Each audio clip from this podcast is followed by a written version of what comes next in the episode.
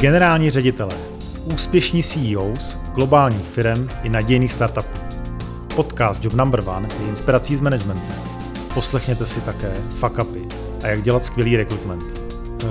Dobrý večer, dobré ráno, možná dobré poledne. Chtěl bych vás přivítat eh, v podcastu Job Number One. Vítá vás Milan Mahovský a mým hostem eh, je Jana Hanušová. Dobrý den, Jano. Dobrý den.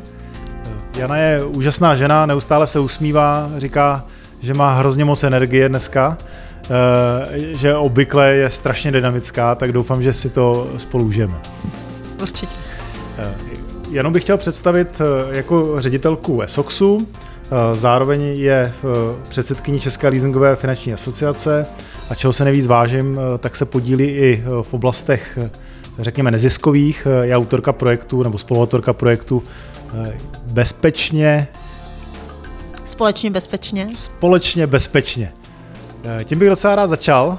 Hezký přeřeknutí krásně navazuje na to, abyste nám to vysvětlila, co je to vlastně je. Tak děkuji ještě jednou za pozvání do podcastu. Společně bezpečně je uh, takové moje baby. Uh, je to vlastně osvětový projekt. Uh, zaměřujeme se na, na děti a, a na bezpečnost uh, v prostoru, kde se děti nachází. To znamená jak doma, tak na silnici, uh, ve škole. Ten projekt není a projekt jenom mým, je samozřejmě projektem celofiremním a zapojíme se všichni, i naši kolegové. A čeho si zase velmi vážím já, je to, že Vlastně generálním partnerem tohoto projektu je Hasičský záchranný sbor České republiky, a se kterým vlastně tento projekt organizujeme. On nám trošičku COVID eh, tu situaci v rámci projektu překazil, protože předtím ten projekt byl takový jakoby velmi dynamický, velmi aktivní, protože my jsme se s dětmi potkávali, my jsme se potkávali na hasičských, eh, hasičských stanicích, kde jsme eh, dětem představovali, měli jsme takovou pěknou prezentaci, jak v podstatě fungovat v dopravě, na co si dát pozor, když jsem doma, otevřené zásuvky například a podobně.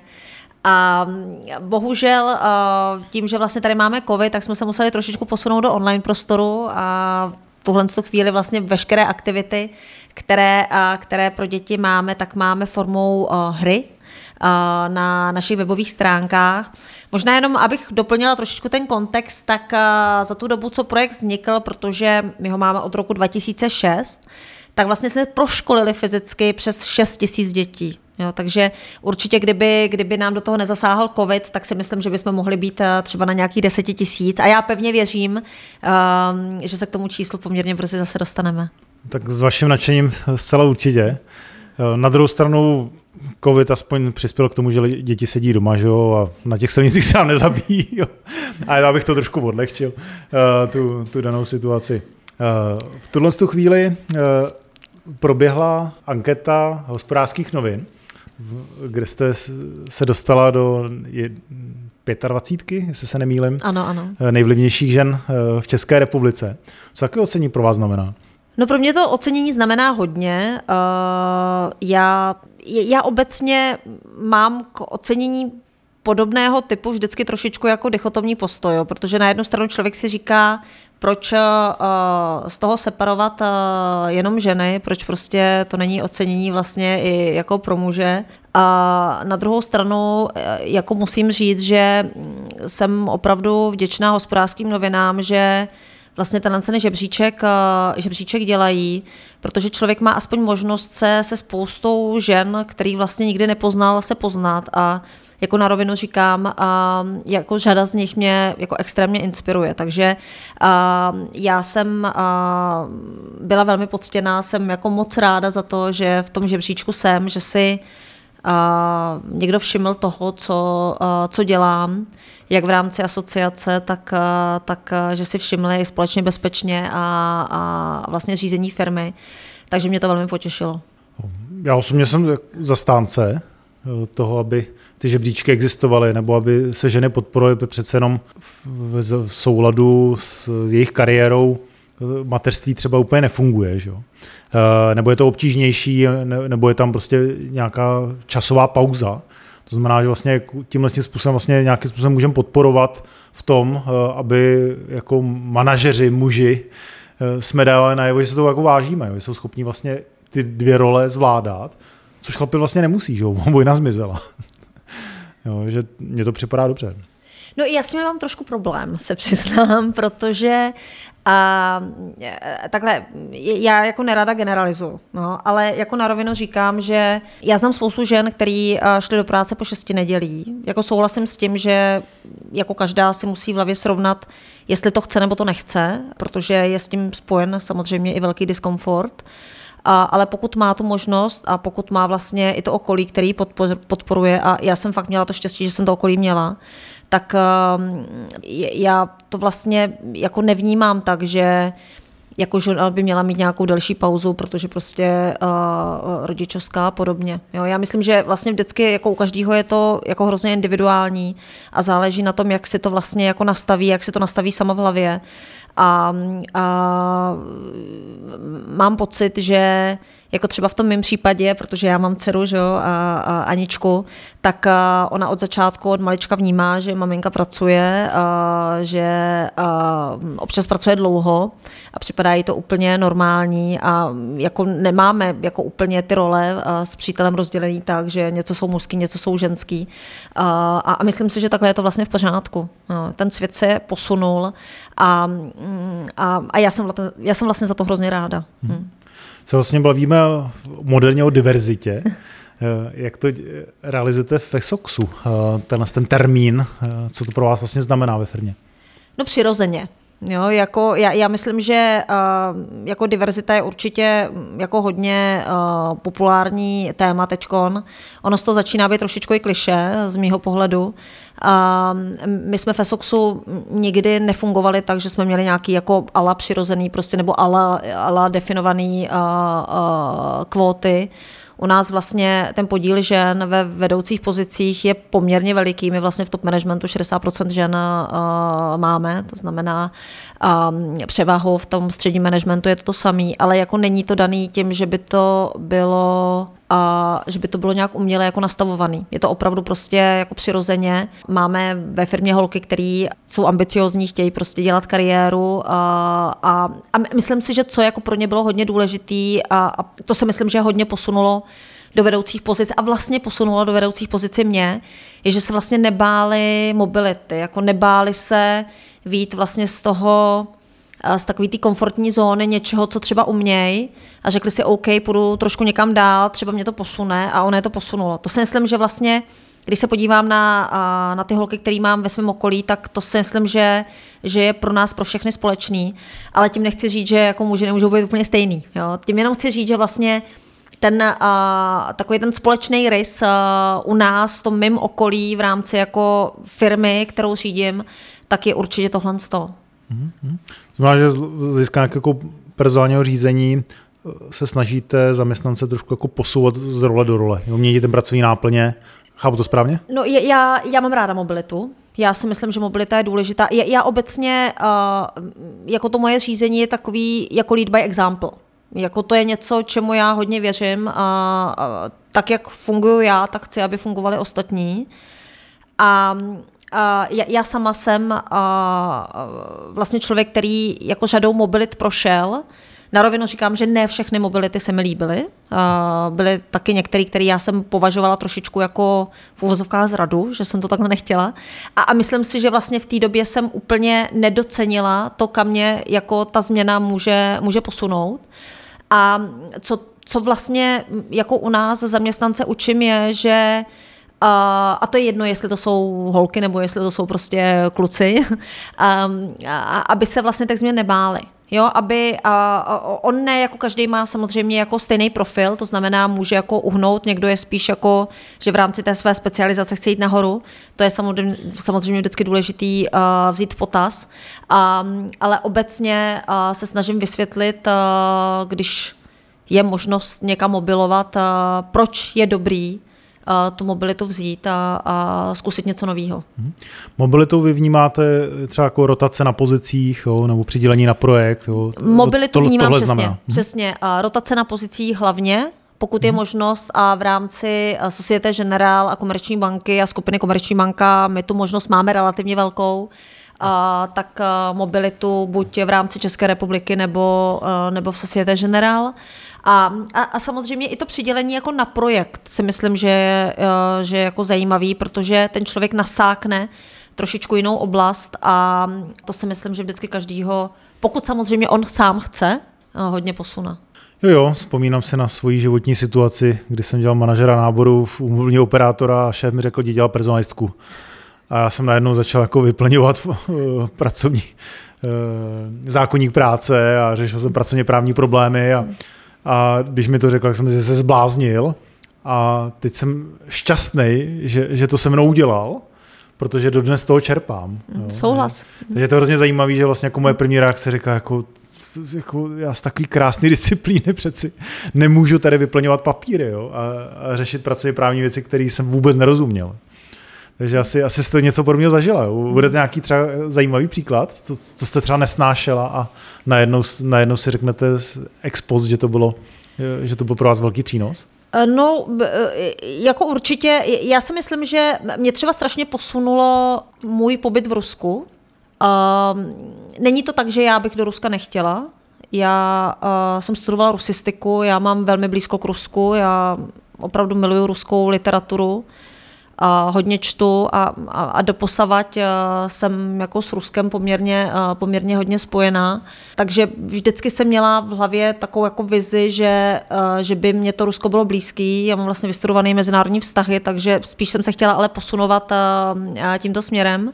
Nicméně, co možná byl ten impuls nebo třeba ta zlomová, nebo ta, ta, ta zlomová změna, bylo to, že já jsem začínala v komerční bance, já v komerční bance pracuji 22 let eh, a, a pamatuju si situaci, kdy jako z relativně jako dobrého místa, tým lídra, a kdy jsem měla jako relativně velký tým a člověk byl v takové jako komfortní zóně, protože samozřejmě velmi dobře znal tu oblast, ve které se pohybuje, tak jsem eh, šla vlastně pomáhat uh, budovat ESOX, protože v té době Komerční banka společně s Societe General koupila českobudějovickou leasingovou firmu ESOX Leasing a zůstala jsem v té firmě a ty začátky samozřejmě byly krušný, takže jsem měla pocit, že, že vlastně začínám tu kariéru zase od znova. Jo, člověk si jako neuvědomoval, že už je to jako další jako nadstavba, za kterou může být rád a, a že mu to přenáší něco nového, uh, úplně jiný směr a já jsem vlastně potom se Soxu uh, šla do Ruska, kde jsem pro Societe General konsolidovala vlastně firmy, které jsme v té době, v, době, v té době koupili. A kdybych jako nebyla u toho Esoxu a neměla tu zkušenost s Esoxem, tak vlastně ten další krok do toho Ruska, tak ten by asi nepřišel. Takže vždycky člověk může mít na jednu stranu pocit, že se něco mění a jde někam jinam, a, a, a, ale on ten rozvoj jako nekončí. On akorát vlastně jako se třeba někde jako, jako udělá nějakou výhybku, ale pokračuje zase dál. Jasně. Takže taková ta nepříjemná zkušenost bylo, že z banky vás jako v úvozovkách přesunuli do toho spotřebního financování. Tak jsem si to myslela, ano. Vaše vnímání jako druhořadej finanční biznis, ale pak vás to nakuplo na pozici generální ředitelky Ruska. já bych nechtěla říct, že jako druhořadej finanční biznis, protože já ESOXem žiju a, a vůbec spotřebitelským financováním žiju. A, takže takhle to vůbec nebylo myšleno. Spíš to bylo myšleno tak, že mě spíš zajímaly ty pocity. Manažer jako. s relativně jako velkým týmem a jako velkou podporou, kterou měl, tak najednou přijdete do firmy, kde si vlastně všechno od začátku zase od píky děláte sám. Jasně. Takže jako, jako v tomhle v tom smyslu. A samozřejmě díky tomu ESOXu já jsem se vlastně dostala do toho Ruska a to Rusko pro mě bylo už od té univerzity, od Karlovy univerzity vysněný jako cíl. Byť, jak říkám, původně jsem uh, chtěla asi být velvyslankyní, uh, a takže trošičku možná ten, ten, ta specializace se změnila, ale ale a, a Rusko je určitě moje hobby a jako pro mě to, že jsem se tam mohla podívat, tak, tak jako na 100% mohu říct, že mě to velmi výrazně ovlivnilo. Já teda jenom pevně doufám, že Rusko je vaše hobby ve smyslu jako literatura, příroda, nikoli politika. Tedy. No, eh, takhle, já určitě nechci mluvit o politice. Určitě historie, určitě kultura, určitě literatura, určitě lidi, protože lidi, které já znám, tak jsou naprosto skvělí a jsou to vlastně mý přátelé. Takže z tady toho pohledu. Hmm. Jasně. Eh, co týká vlastně Ruska, vy jste tam přišla jako expat. Mm-hmm. Jaký to bylo vlastně jako řídit v úvozovkách eh, z jejich bývalé země, najednou, najednou řídit manažery ve Velké Rusy. Jak vás ty lidi jako respektovali, jak, jak tohle to jste zvládala?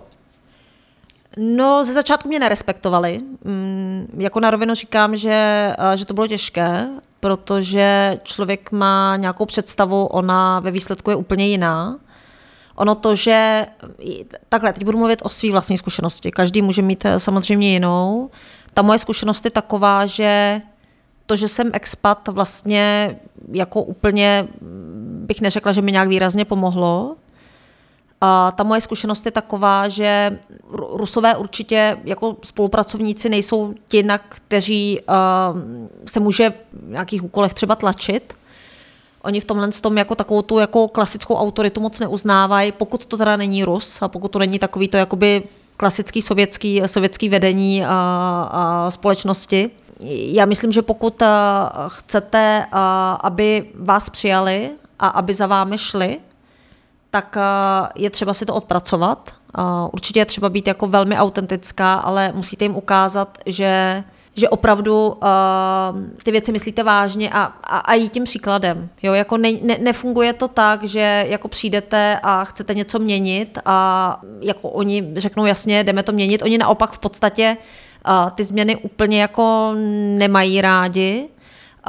Takže já bych řekla, že mě určitě trvalo tak roka půl, než jsem měla vnitřní pocit, že mi jako tým rozumí a že fakt táhnem za jeden pro vás taky si myslím, že v Rusku je strašně důležitý v tom Rusku žít, že mm, fungovat jako expat a na víkendy jezdit domů, eh, že vlastně jako nefunguje, protože, nebo pracovat tam a, a, a scházet se jenom v tom expatském prostředí, být vlastně jenom v kontaktu s Čechama, to podle mě nefunguje. Podle mě funguje, pokud chcete jako dobře porozumět Rusku a porozumět mentalitě těch lidí a ta je strašně důležitá pro to, abyste byl schopný dělat biznes, tak je třeba v Rusku žít a, a, a fungovat v té společnosti. A, a, a to si myslím, že je jako alfa omega úspěchu v Rusku. Hm. Dalo by se nějak vypíchnout nějaké klíčové rozdíly třeba v té mentalitě? Jo, spíš jako z hlediska doporučení, než by některý z našich posluchačů šel do Ruska, eh, aby se vyvaroval nějakých zásadních chyb. No určitě si myslím, že uh, nemá smysl, nebo já bych nedoporučovala jít jako z pozice prostě jako třeba šéfa a něco začít diktovat. A mně se tohle to ukázalo, že to nefunguje. Jo, nevím, ono možná taky záleží, jako kam by šel pracovat v rámci Ruska, do jakého sektoru.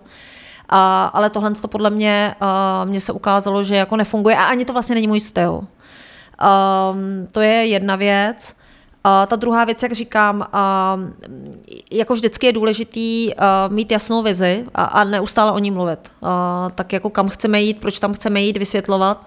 Jak říkám, ono to občas může být a, a, trošku unavný, ale ve výsledku a, to ti lidi, jako pokud je vlastně přesvědčíte, už jenom tím, jak sám vlastně jako nad tím projektem nebo nad tou vizí pracujete a máte ten cíl, který ho chcete dosáhnout, tak, tak jako v mém případě to potom vzali, jak říkám, jako trvalo to nějakou dobu, nebudu tady tvrdit, že jsem přišla a byl to od začátku hrozný úspěch. Mě dlouho trvalo vůbec vybudovat si tým. A v té době, kdy já jsem v Rusku byla, protože to byl vlastně 226, tak bych řekla, že i mm, ty ambice vlastně těch mladých Rusů byly takové, že velké peníze a málo práce, takže ono vůbec přesvědčit je, že takhle jako to nebude fungovat, tak bylo relativně složitý.